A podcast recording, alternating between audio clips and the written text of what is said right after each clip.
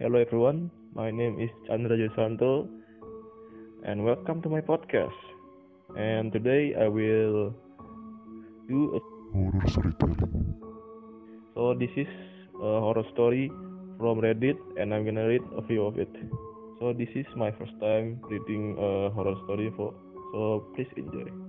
The first one with the title of This New Old House by Battle of Hell 821. Oh, so here it is. We bought an old, old house, my boyfriend and I. He's in charge of the new construction, converting the kitchen into the master bedroom, for instance. While I'm on Wallpaper removal. for duty, the previous owner peppered every wall and ceiling. Removing it is brutal, but oddly satisfying. The best feeling is getting a long peel, similar to your skin when you're peeling from a sunburn. I don't know about you, but I gonna make a game of peeling. On the hunt for the longest piece before it rips. Under a corner section of paper in every room is a person name and a date. Wow. Curiosity got the best of me one night when I googled one of the names and discovered the person was actually a missing person. Ooh. The missing date matching the date under the wallpaper. The next day I made a list of all the name and dates. Sure enough, each name was for a missing person with dates to match. We notified the police, who naturally sent out the crime scene team.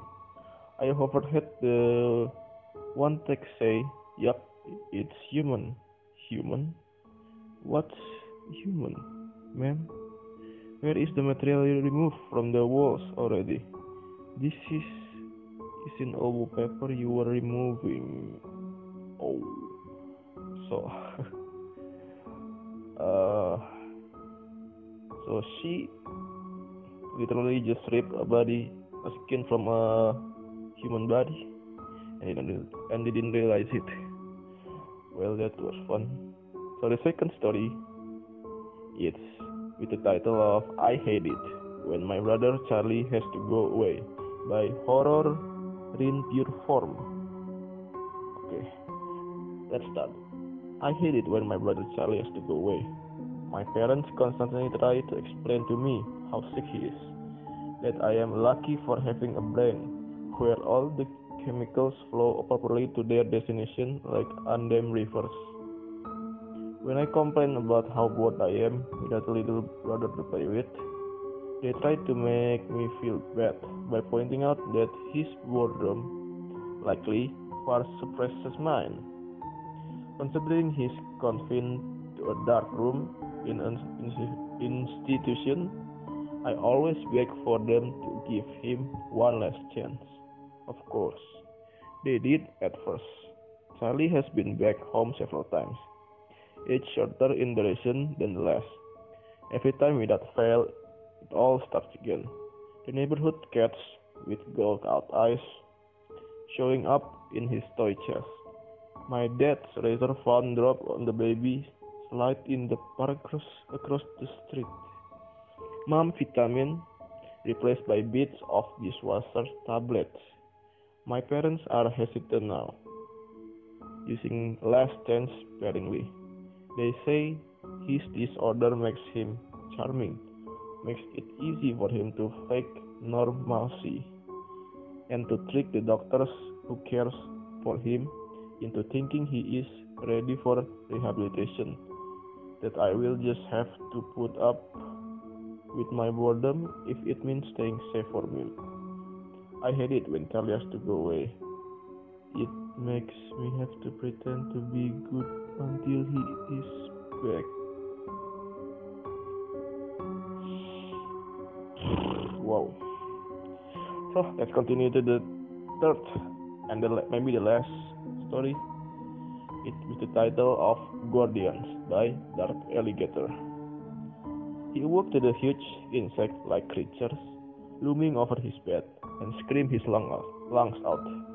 They hastily left the room and he stayed up all night, shaking and wondering if it had been a dream. The next morning, there was a tap on the door.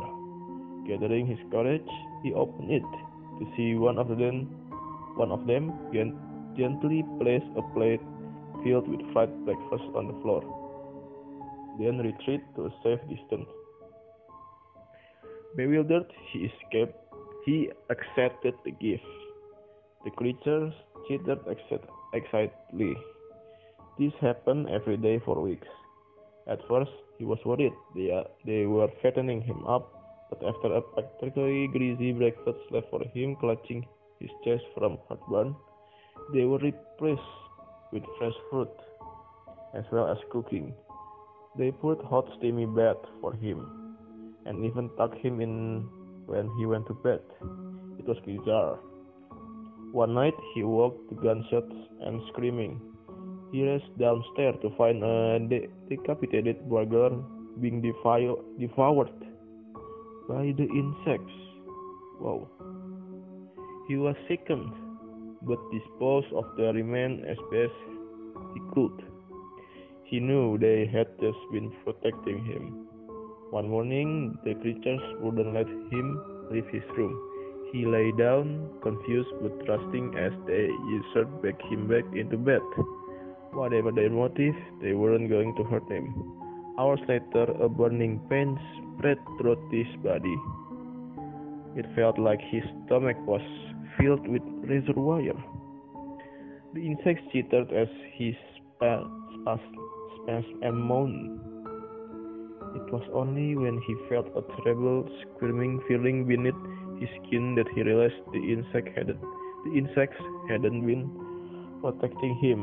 They had pro- had been protecting their young. Oh. So the insects didn't protect the boy, but the insects insert their babies into his stomach and protecting it. Wow. It's not as scary, but well, let me hear your opinion. Well, that's it. That's the end of my storytelling. Thank you for listening to this podcast, and I will catch you later. Goodbye.